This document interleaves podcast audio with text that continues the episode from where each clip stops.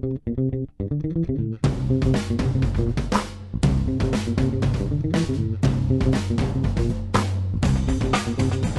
there, it's Gary Parrish. It's Monday, December 26th, day after Christmas. Welcome back to the on College Basketball Podcast. I got Matt Norlander with me, and literally nothing of relevance has happened in college basketball since we last talked on this podcast, but it was an awesome Sunday of NBA, and uh, college basketball did get a shout out, kinda. Did you watch Norlander the the Cavs Warriors game at all? I actually only caught the uh, final couple minutes, GP, and it was a crazy final couple of minutes. Yeah. Um, that LeBron James hanging on the rim. I think actually a college player would lose his eligibility if that ever happened, and yet no T in that game. But no, I did not see most of the game. Heck of a finish there. Uh, but no, I, I did miss most. Now, why? Now let me be clear. You're not in favor of a technical there, are you? No, I actually found it. It was. It, it seemed very cathartic for James. And, and, by the way, when that happened, there was still like what 90 seconds to go. Right. So there was no. And I think Curry hit a three after that and had a little bit of a of a response from that as well. So it was actually a heck of a moment, given like it wasn't like a game clinching dunk, but no, when it comes to that celebration stuff, GP, and a lot of this, you know, with the NFL and players celebrating and receiving 15 yard penalties, it, it was not to the point where I thought it was like just I don't know.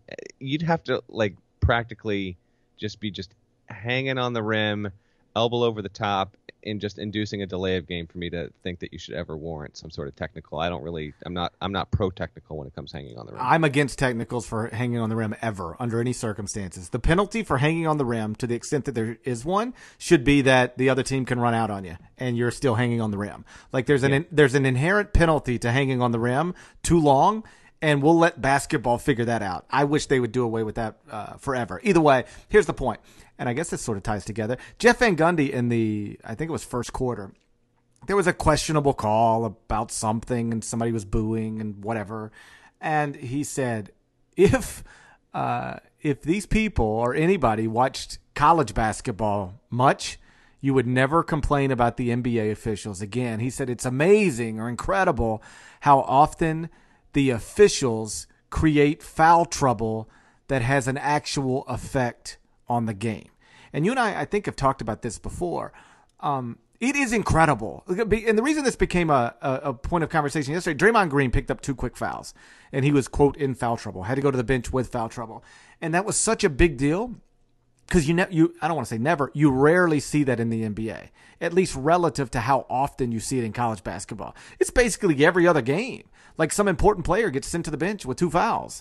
And, um, who do you hold responsible for that? Is it because the officials in college basketball are poor, which is what Van Gundy suggested, or is it because the coaches are too quick to automatically send star players to the bench with two fouls, meaning, hey, nobody makes you put put somebody on the sideline with foul trouble. You're choosing to do that, or is it that college basketball needs more fouls? That way, um, the the important players aren't being rendered useless for for important minutes of the game. Because I do think I'm less sure of what the, the solution is, but I do believe it is a problem that in this sport, um, so often the premier players aren't on the court because of what we label foul trouble. That happens in no other sport as often as it happens in college basketball, where the important players are taken off the court not because they need rest, not because they're playing poorly, but because they have been hit with something from a referee or an official. Who's to blame for that? All right. Some of this I feel is anecdotal. Um, if you want to say premier players being starters, and you have a point. Um, I don't feel like college basketball's, uh, you know, most important players are consistently hitting first half foul trouble GP. It does happen to a certain extent. Um, who's to blame for it? I think there there's two ways of going about this. Uh, one, college basketball coaches are much less willing to keep their players on the floor with two fouls in the first half. Uh, because of that, you will see situations where, you know, one of the two or three most important players to a team might pick up a second foul with 13 minutes to go in the first half, and he won't see the floor again until there are three minutes to go if he sees the floor again, period, because three fouls through the first 20 minutes uh, feels like something of a death sentence because you want to start your player out there in the second half, and then you're playing a numbers game. I do not believe that college basketball should go to six fouls. Now, you want to blame some of the officials? Maybe, but I do think that there is legitimacy here to the fact that the way that players are taught to play the game and the style of college basketball, as it's been for a lot of the past two decades, has gotten more physical. And so now we are still in a transition stage that I think is going to take a number of seasons in terms of cleaning up the game, getting it more fluid, allowing the offensive players more space. And because of that, I just think now I actually think coaches have adapted to it better than I thought they would. But the number of fouls have gone up, free throws have gone up. Um, so because of that, college basketball is is in an unfortunate position where it only is a five foul game. But when you uh, fraction it out, it's five for 40 minutes, and the NBA gets six for 48. They break down perfectly evenly. You just have more time in the NBA, and the NBA, of course, also has quarters. College basketball doesn't. So, from a team foul perspective, the fouls get to reset after every quarter. You don't have quite as many uh, foul shots uh, because you're not hitting the bonuses frequently. You have a little less stoppages overall. I'm not for six fouls for a 40 minute game. The Big East did experiment with it back in the 90s, and while that was just one league, it was a substantial um, sample size. And they did find that games were taking longer, more fouls were still getting called. It was still stalling the game. So I don't believe that going to six fouls in a 40 minute game is going to be better for the product because I don't I don't find that necessarily players will be fouling at a at a lesser rate. They'll they'll think they have more insurance there and they'll be more willing to play more aggressively. College basketball is trying to move that out of the game. I blame coaches more than officials. And as for Van Gundy's point, no doubt about it, the average official that's working a summit game is nowhere near the level of the official that is that is in that Golden State Cleveland game. I get that, but the top five percent of college basketball officials, I feel, could absolutely work at the NBA level. That might even be top ten, top fifteen percent. They these guys do get graded uh, pretty harshly. They are reviewed, and I spoke with the director of officiating last year. He threw a stat at me, GP, and then I'll throw this back to you. That was actually pretty surprising, where every every official gets reviewed by its own conference and the director of officiating within all those conferences and consortiums and all that, and you have to meet a certain threshold for acceptable calls, and they they basically are succeeding at calling the right plays. Most officials at a more than 90% clip which was a number that was a little surprising to me. But on the whole, college basketball refs continue to do their job ex- extremely well, but they do have mess ups in some big spots. It gets tight, more people pay attention, and again, officiating is one of those things where unless you're doing a perfect job, people are going to notice you. So the job is just it's a thankless job. You're going to inherently get picked apart, and this isn't just for college hoops, by the way. People kill the Pac-12 refs in college football and it's not even just the Pac-12. So I think this is kind of exists everywhere, but college basketball is certainly uh, more susceptible to it than others. It is an amazing profession. Like, can you think of other professions where every day or night when you go to work, you are going to be relentlessly yelled at and booed, yelled at by coaches and booed by fans, no matter whether you're doing your job well or not? Like, what other job is like that? Uh, I mean, nothing. I mean, like maybe if you have to work um, the rebooking ticket line at for an airline, like that could be. That's very thankless. Yeah, yes. like everybody's pissed off. But even then, the audience is only you know 200 people deep. And even then, not the same. Thing. And even then, I think most people would go, "Hey, listen, I understand it's not your fault. Like this sucks. I'm pissed, but it's not your fault." Whereas if you're a, a basketball official everything that goes wrong as according to the coaches watching or the fans watching in terms of that whistle blowing or not blowing is your fault. They're yelling at you. And then and then that game's over and then tomorrow you're going to do the same thing again. it's such a weird way to live, isn't it? It is. Uh, and and by the way, these college basketball officials, they're not, you know, they their employment structure is, is that that they just work themselves ragged um, because it's not a full time kind of deal. You know, uh, Gene Steratore, who's famous for being an NFL official, then once the NFL season gets done, he can't get enough. You'll see him working Big Ten games and the most random games. So they they do it for a certain love of the game that's undeniable. I will say that I think that college basketball's officiating on the whole is acceptable. Um, I wish that the system in place was better, that you didn't have these guys, because what happens, in my opinion, is as the season goes on, uh, officials and teams and coaches get into habits. You get into league play. People are more familiar with other people. These officials are literally working five or six nights a week. It's not a healthy work environment. But the fact of the matter is, the top like the you know the 50 or 60 best in the game are like so clearly the best. The guys that are and fans aren't going to know the names of a lot of these guys, but the guys that are getting the tournaments, NCAA tournament, getting the Final Fours, it's because like there is a serious line where like you know if a guy's been in the game for 15 20 25 years he's a really good official but the problem is those guys are still working themselves ragged okay and they're in great tremendous shape but still they're in their 40s plenty in the 50s, some even now into the early 60s. And so it's when you're getting on planes and you're flying coach and you're doing this, it, it to me it can have an adverse effect overall. Uh, I wish that the NCAA was able to truly be able to put these guys full time and assign them and and have it be more balanced. But if you talk to coaches, they don't care. Like when you get to mid February and you're trying to win a league title or get into the tournament, they simply they're like, I'll take a guy that has been in the game for 25 years and is considered like a top tier official over a guy that hasn't worked a game in three days, is well rested, but has maybe been on the beat for like seven, eight years and, and maybe worked six of my games ever. So it's a problem that I think college basketball can't truly ever get rid of uh, because it's had plenty of opportunities to do so. But yeah, GP, you're right. It's a bizarre, it's a bizarre thing. But I, I don't think that the level of officiating at the NBA versus the guys that are working the tournament is is a wide gulf. I think that college basketball at its peak still has some really good officials, and it is always a it's a fascinating thing, man, because you, you can't do anything to feed to to appease the fan bases or coaches unless you're flawless, and no no official should ever be held to that standard. I, I like I'm just sitting here thinking like it, it, might make for a fun column someday to like just sit down with these officials and, and sort of like why do you do this because you you walk into a situation and uh, you're an adult and other adults are yelling at you, and not just fans. I mean, like in football, the, the coaches don't get that close to the referees, right? Or, or, in in in baseball, you rarely get that close to an umpire. You know, you yell from the dugout, or you you run out to argue a call, and then you're going to get thrown out of the game pretty quickly if you get nose to nose with him. In basketball, it is such a, a small playing surface relative to these other sports, and often the coach yelling at the ref is is yelling at him by his name within five to six to ten feet of him.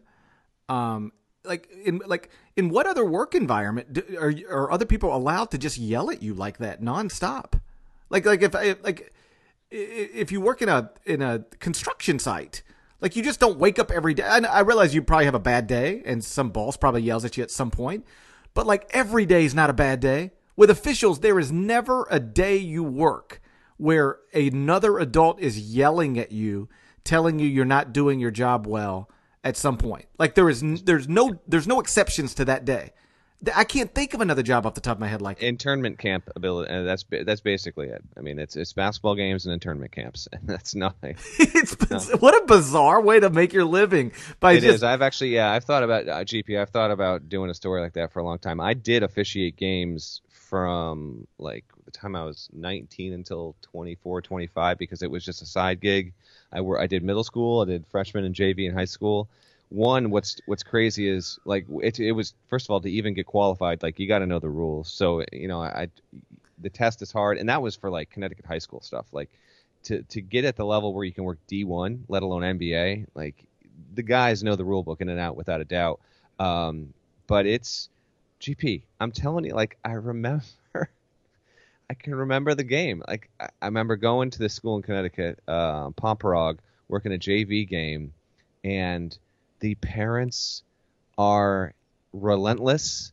At one point, that that game was so bad that the game ended. I literally turned to the crowd and this one father, and I said, "If you think you can do it, you're welcome to come down here. I took the whistle off my neck. I just like dangled. I said, you can take my whistle. You can give it a try. Until then, you can shut up because he was relentless. I had I once did a seventh grade GP seventh grade seventh grade game, Brookfield, Connecticut, and this coach.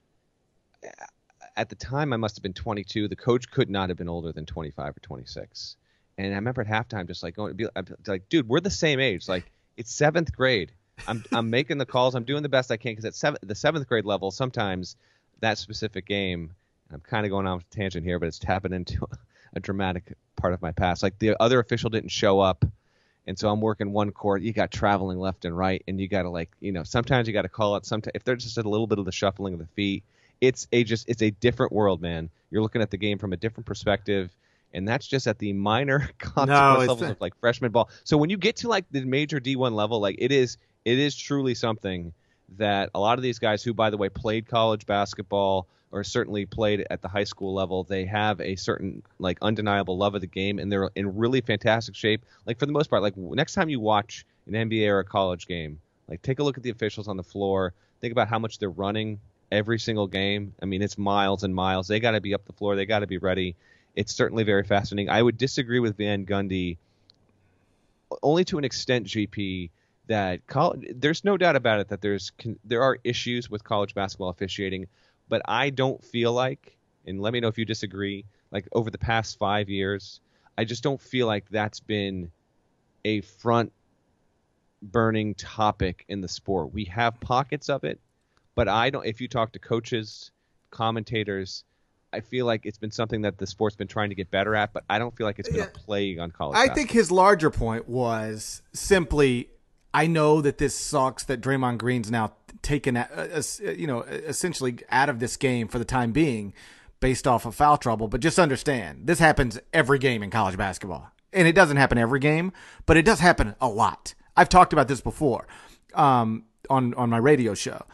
It it happens too often, I think, in college basketball and, and, I'm, and I'm not even I'm not even assigning blame. Like I'm not saying it happens too often because the refs suck. I, it just happens too often where the better the like a top three player on one of the teams has to you know is, is sent to the bench because he picked up multiple fouls in the first half.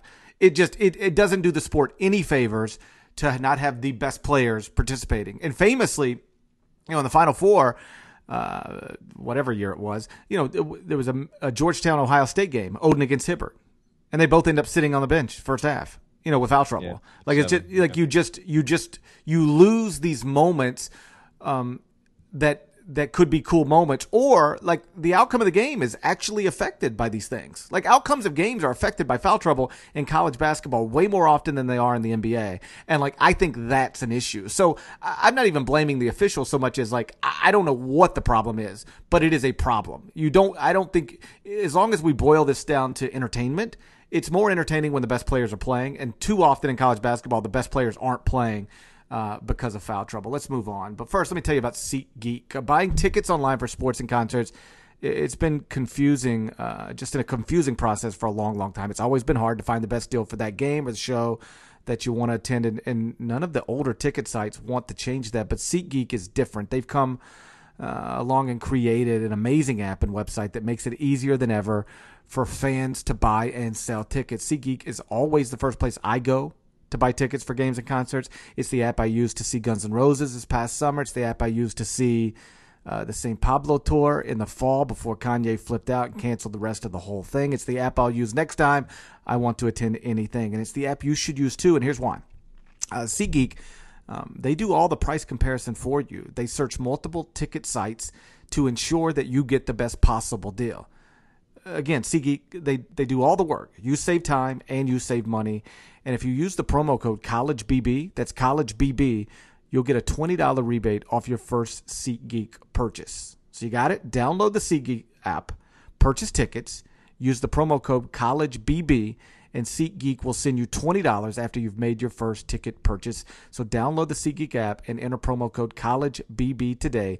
That's SeatGeek, millions of tickets in one place. Like I said at the top of this podcast, um, literally nothing's happened since last time we talked a whole lot about Grayson Allen in college basketball because uh, Christmas falling on a Sunday created a weird December weekend, which is a weekend where we basically didn't have college basketball. That, that doesn't usually happen in December, obviously. Um, I know that there was like Diamond Head Classic games that you may or may not have paid attention to, but they're certainly not things we're going to uh, spend any time on on this podcast. But um, like there was nothing nothing going on this weekend. Uh, so I decided to, to do something as conference play gets ready to get started. I went back and looked at the top eight leagues, which are, by the way, the American Athletic Conference, ACC, America, uh, Atlantic 10, Big East, Big 10, Big 12, Pac 12, and the SEC. And I went and found my preseason predictions for champions of those league. I found Norlander's preseason predictions for champions of those league. And we'll run through them and decide whether we'd stick with our preseason pick or change it. You ready? I dig it, and then I let me just so. All right, we're gonna do it alphabetically. I've got it alphabetically. I'm gonna try and guess the ones that I picked. I think I can still guess what I had. So what's the first Well, one? you don't have to guess. You just have to remember. that's like, remember. That's Well, like think- that's like me looking at my wife and saying, "Okay, hold on a second. I'm gonna try to guess what I got you for Christmas." Like I know, No, I know, no, I know what I got day you for. Christmas. This was like this was like two months ago. So you the- don't the have to guess. You just have to use your memory. I might be like, but I I can't for sure. Like I think in the American I picked UConn. Is that right? You did. So did I. We'd both change that now, wouldn't we? Yes, I would pick Cincinnati without a without a doubt. UConn, which by the way. Uh, fired its head coach somewhat shockingly on Monday. I don't think that was Football, not basketball. Kevin Ollie is still employed. Yeah, Don't be freaking people out on the Can I omit podcast. Yes. yes, no, Kevin Ollie still gainfully employed, very much so at UConn. Bob Diaco, uh, somewhat shockingly, is now out. Uh, but UConn is is five and six, and if if Connecticut ends the season sub 500, Kevin Ollie, I do not believe has any shot of losing his job, and he No. will enter next season, I think, undoubtedly on the hot seat. Uh, you can't pick UConn to, to, to keep going. You just Uh, put Kevin Ollie on the hot seat? If they are five, if if if UConn's below Woo. 500 at the end of this season, he'll enter next season on the hot seat. Once, once some people look at it and go, it lost two starters for the year. What are you going to do? I think plenty of other people would go. He won a national title with Jim Calhoun's players, and look at what he's not been able to do in the tournament since then. I'm just telling you. No, I hear you. I hear the rumblings in my own state. Yeah, you're not Uh, wrong. I like if you look at his Wikipedia page, like there's the national championship that kind of came out of nowhere. Um, Yeah. and there there ain't much else there. I know it could be it could be interesting here. Now they do have serious injury issues, but I mean they lost at home. Now Auburn's not Auburn's actually I think off to one of its best starts in 10 or 15 years this year. Bruce Pearl's doing a good job there, but still like you lose on your home floor uh, in overtime on Friday night. Again, that was the Friday before Christmas. A lot of people aren't paying attention, but that's drops them below 500 here. So back to your general point, GP. Um, picked UConn. That was a swing and a miss. I would go Cincinnati, but there are plenty of candidates. Memphis is certainly doing well under Tubby. Houston, SMU. I think those are the four legitimate. Temple's not bad either. Temple's just got a weird resume. So I would go Cincinnati and feel pretty confident about it. Right Temple's got the best wins in the league, but also got some bad losses. Houston, I was totally on board. I still am. I think Houston's good. Lost to Harvard, like that's not good. Um, Cincinnati, I think, is the best team in the league. Clearly, it doesn't mean they'll win the league, but I think Cincinnati's clearly, you know, and Memphis, you know, got an Oklahoma win, but like, how good is that? You know, like it looked good at the time, but I don't know how good that is. Like, I don't think I don't know if Oklahoma's any good. And so, um, I- yeah, I, I, you and I are on the same page here. We both picked UConn. That was wrong. Uh, we should have picked Cincinnati, and we would right now. ACC. We both picked Duke. Uh, pick Duke, obviously. yeah, we both picked Duke. Would you stick with Duke? Yes, I would stick with Duke. I would too. I would too. Yeah, the Grayson Allen thing is a little weird, but it- like I don't know if I'd say this about any other college basketball team in recent history, except maybe that 2015 Kentucky team, the Karl-Anthony Towns team that platooned. Um, you could take any player off Duke, and I'd still think they. I, I still might make them the favorite to win the national championship. Like literally Yeah, any I- player. I actually, so one of our editors actually, when the Grayson Allen fallout came, he's like, "Listen, we kind of need some more stuff. What are you thinking about? Like, you know, if if Duke doesn't have Grayson Allen for the suspension, how good are they?" And I, I was like, "Listen, man, they are still capable of being the number one team in America without Grayson Allen on the roster. So I'm totally with you. Like, they've proven it without having the freshmen to go, and now they they have all of them healthy." Uh, who knows how long Allen will be sitting, but we know it'll be at least one game, could be, you know, longer, 10, 15 days, who knows. But even without any of the, like, take Allen, you take Giles, or take Tatum, or take Kennard, or take Jefferson. If you take only one of those guys off, I still think Duke can be the number one team in America. So, yes, they are still definitely my pick to win the ACC. Atlantic 10. You remember who you picked? Uh, definitely Rhode Island, and I'm still GP. I'm still. I believe in that team. I they've had some injury issues. They had a tough schedule. Um, can I? I still believe that Rhode Island can be a very good team. I still, if you told me that Rhode Island had the best March, and you want to include that being the A10 tournament, NCAA tournament, I would totally believe you. Um, you know what? F it. I'm still picking Rhode Island. I'm I'm not bailing on them. I think they have the talent. What about you? Uh, I picked Rhode Island in the preseason, and I would stay with them as well. And and like wow, you are. Yeah, and here's the here's the deal. They have been disappointing relative to preseason expectations. They were a preseason top 25 team. They're not top 25 right now. But it's uh, you know nobody else in the Atlantic 10's like just run away and been crazy impressive. You know, like VCU's like whatever, Dayton's what like they're they're all solid teams. But my point is nobody like there are some other leagues where there's some real like positive surprises, like Baylor in the Big 12 or Creighton in or in Butler in the Big East. But like in the Atlantic 10, uh, Rhode Island might not be what we thought they were, but nobody else is is better. Obviously better. Uh, you could argue Dayton might be better, but nobody's obviously better than Rhode Island, so I just stick with Rhode Island. Yeah, the A10 has some issues in terms of what it's not been able to do in the non-conference, and because of that, I can't see the league being more than three bids, and that's probably a best-case scenario, which is unfortunate because it's actually I thought it would be a better year for the A10 with Rhode Island. Just to get listeners like totally clued in here, their losses are all acceptable. They lose by 10 against Duke. They lose by three at Valpo, a tough place to play, relatively speaking. Valpo is probably going to go to the tournament. They lose by three at Providence, and That- really one of that's the, the one you don't. that- that's the one you don't want to lose. You don't, but Providence hasn't been awful, and they just took an awful loss. But it is that rivalry is so, and it doesn't resonate nationally, obviously, but within that state, like it's there's it's like BYU Utah levels of hate between Rhode Island and Providence. It's bizarre, but it's there. You don't want to take it, but it's only three at Providence, okay, and then they lose by five at Houston, which hasn't been great, but hasn't been bad either. So they are understandable, but now's the time. Like Rhode Island opens on Friday at St. Louis. St. Louis, as we record this podcast, ranks 300th in KenPom. I know it's hard to win on the road. If Rhode Island is going to be an NCAA tournament team, you win at St. Louis on Friday. So I'm sticking with them. If they lose that game, I'm off the I'm off the URI bandwagon in terms of winning the A10 because that's one that you have to win. Yeah, can't lose that St. Louis. All the other ones, the Providence one, I don't like. I can't get down with that one. But Valpo's going to be in the NCAA tournament. Duke, obviously, NCAA tournament. I think, I think Houston has got a chance to be in the NCAA tournament. So we could look back on on that non-league portion of of Rhode Island's schedule and go, at least three of the four teams they lost to are NCAA tournament teams, and two of those, and the and three of the losses were were true road game losses. So um, I'm with you. It, I, I would prefer Rhode Island be in the top 20, just like I had them in the top 20 in the preseason, but that they're not, it, it, the resume still is as good as anybody else's in the Atlantic 10.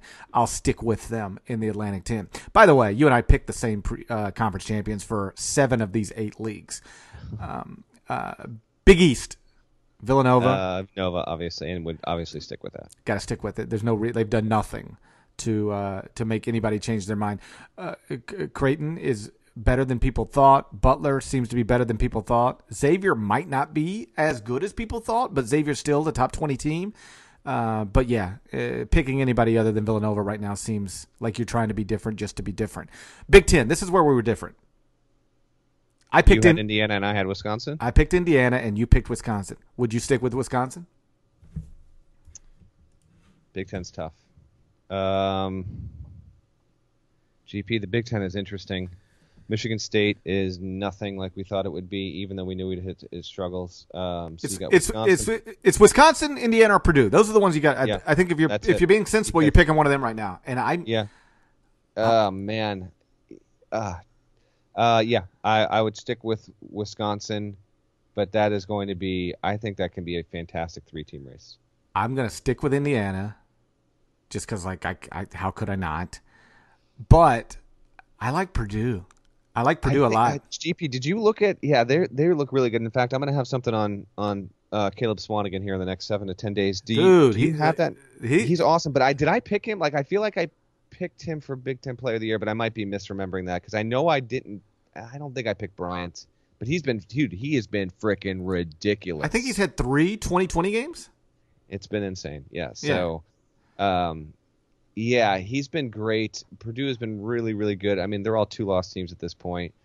Um, the Big Ten's going to be. Listen, it's to me, it's just going to be interesting because, like, I thought Ohio State would be better. They're ten and three, but they've had some weird games. Um, Michigan, I just don't. I'm not necessarily buying Michigan as a top four Big Ten team. Northwestern's looking good. They're 11 and two. Maybe they make the tournament. Maybe Minnesota. Real quick, GP. They are 12 and one.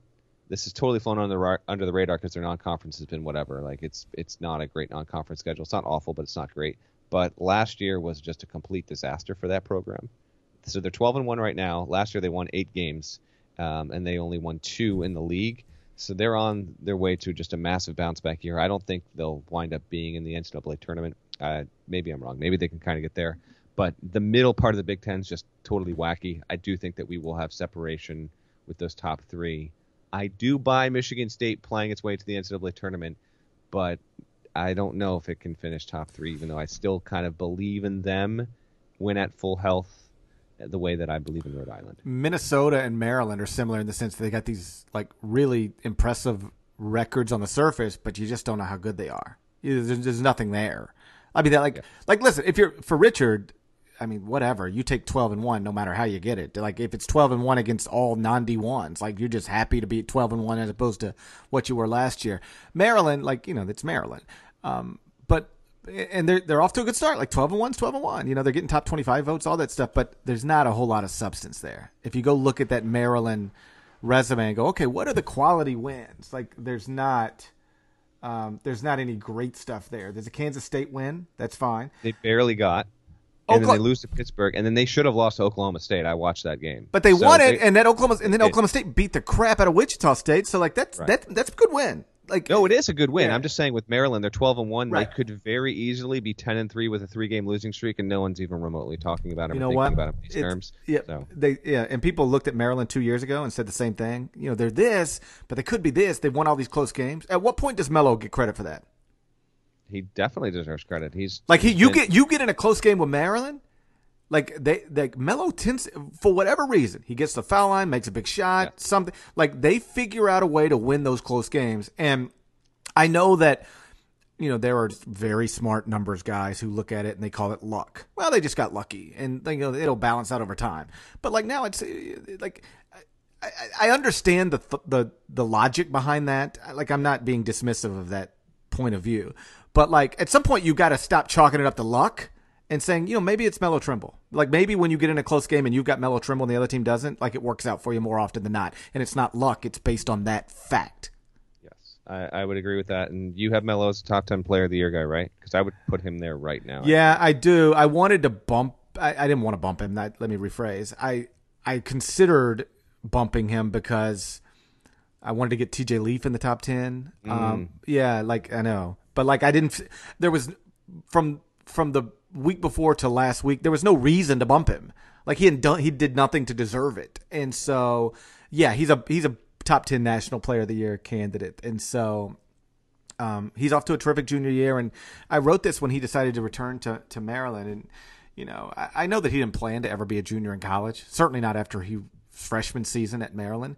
And but there's nothing wrong with just being a great college player. I think so often we look at guys who we thought were going to be gone after one year or certainly after two and they're juniors or seniors and for whatever reason they get labeled as a disappointment.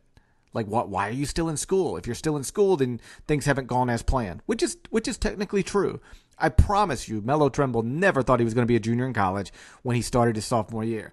But like once you are like there's like there's something kind of cool about like just going down as one of the great players in the history of Maryland basketball, which is what he has an opportunity to do. And I, I wish we would get to a mindset where we could appreciate that a little bit more rather than, you know, talk about what they're not at the next level or what they're not projected to be in terms of an NBA draft spot, uh, draft prospect, and then just go, you know what? Um, he's he's just an I don't know what he'll ever be as a pro, but he's an awesome college basketball player, and that's that's got to be worth something. And then sometimes just being an awesome college basketball player who wins, like even if no draft analyst thinks that you project as an NBA player, sometimes you just end up there anyway. Look at Fred VanVleet right now. I know, man. The, the, the, no, nobody, the Raptors. Nobody would have said a year ago or any time that Fred Van VanVleet was going to end up in the NBA. It was like, well, he's too short, he's not quick enough, not athletic enough. I don't know. Now he's playing for like a Eastern Conference playoff team. You know, he's at, like he's on he's on the court. It's it's an awesome story, and um, it reminds me Sean Miller. Do you remember the Sean Miller quote NCAA tournament? Like um, he was talking about Fred, and he said, "Do not." He said, "Don't," I because he, he apparently like the cameras caught him saying something to Fred VanVleet after the game, and he said, "I told him don't ever, uh, don't ever let anybody tell you you can't play in that league. Go play in the league." He can do, like he doesn't check the bot. He's not as tall as you'd like. He's not as quick as you'd like. He's not as athletic as you'd like. Somehow he'll figure it out. And and this is coming from Miller, who, by the way, Had- the fact that T.J. McConnell is Right, in the league, right. uh, Same dude. thing. Like sometimes these guys get to the league, and if you want to compare it and go back to Maryland, and like I didn't think Steve Blake would have any shot at making the NBA, and he was like he was in the league for more than a decade. Sometimes these guys, it's about fit and just pure utter will desire how they play the game is different than what it's it's really awesome like i cannot believe that mcconnell is not only in the league but he is like been a player it's Mhm. it's fantastic to see those kind of things when those guys that no one pro- like no one projected mcconnell who started at duquesne would ever even sniff the league Right. and he has been fantastic I, I love when we get those stories every once in a while. I do too. Let's get back to these uh, conference predictions. In the preseason, uh, Big 12, we both had Kansas.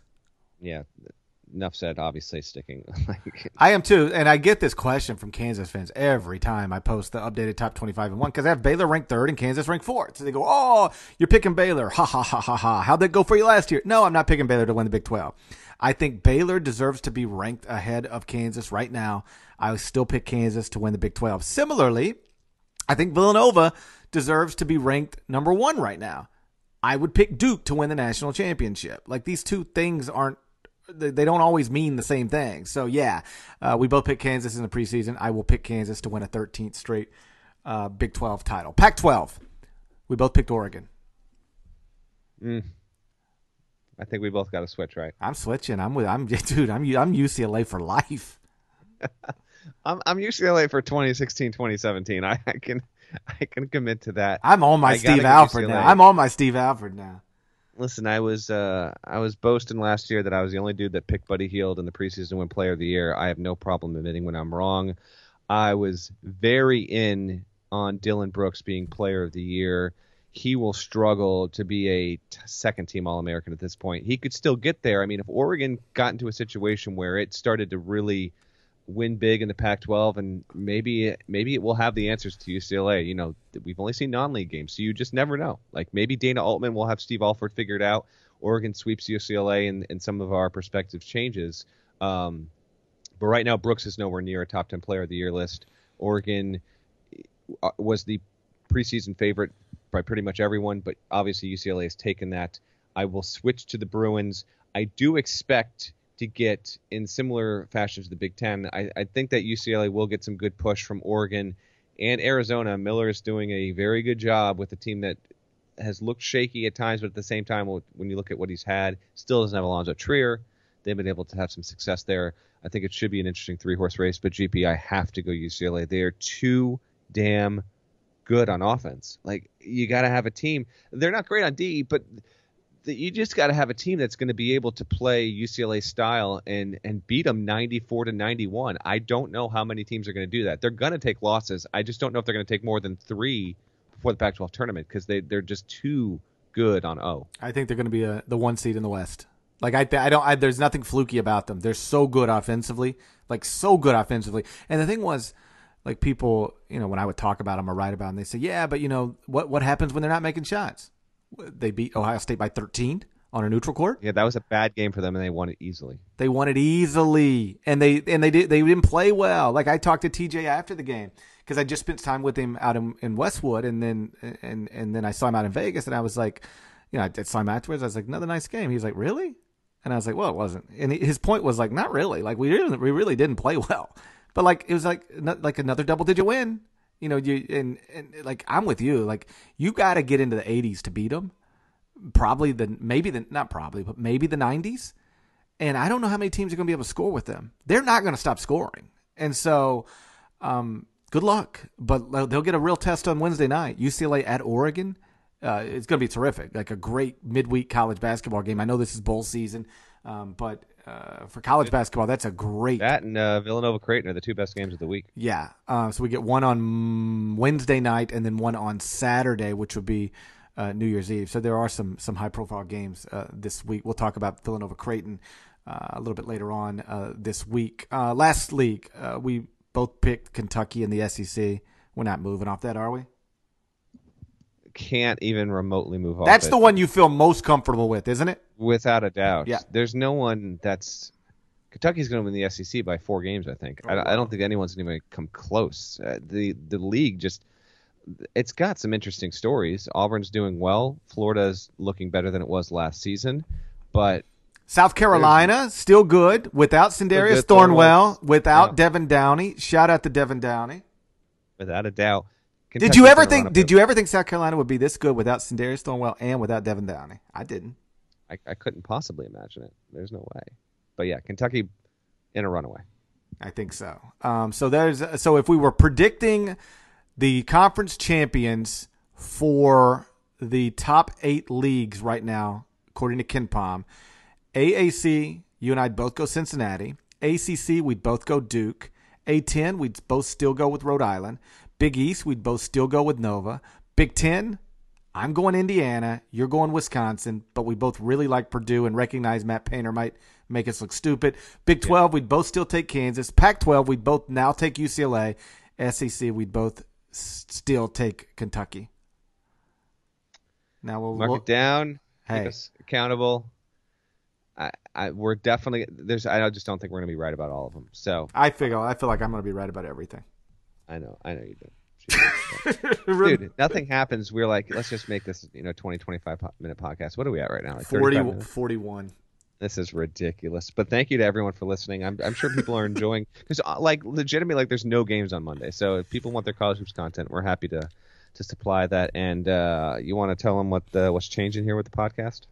I don't know what's changing, Norlander. We're going to do um, a Sunday night. three a week. Yeah, we're going to. Yeah, well, we we talked about that last week on the last right. podcast. I've- I've- We're going to do three a week going forward. We will do um, one that'll basically be recorded on, on Sunday nights usually because starting next week, I'm uh, I travel back and back and forth to New York every week, so I'll be flying on Wednesday on Mondays and then flying home on Thursdays doing studio work CBS Sports Network. So we'll we'll be recording one typically on Sunday nights, and then another on Wednesday mornings, and then another on Friday mornings. And I, on on one hand, you go, geez, are we going to have enough stuff to talk about? But we just did 44 minutes uh, without without really anything to talk about. So I've, so we'll figure it out. We we talked about officiating for 15 of it. Uh, let's go. Remember, you can subscribe uh, to the Eye on College Basketball Podcast on iTunes. That's the best way to get the latest episodes as quickly as possible. Please do that. Seriously, go subscribe. Don't make me tell you again. Thank you all uh, so much for listening. Hope you're enjoying in the holiday season. We will talk to you again on Wednesday. Till then, take care.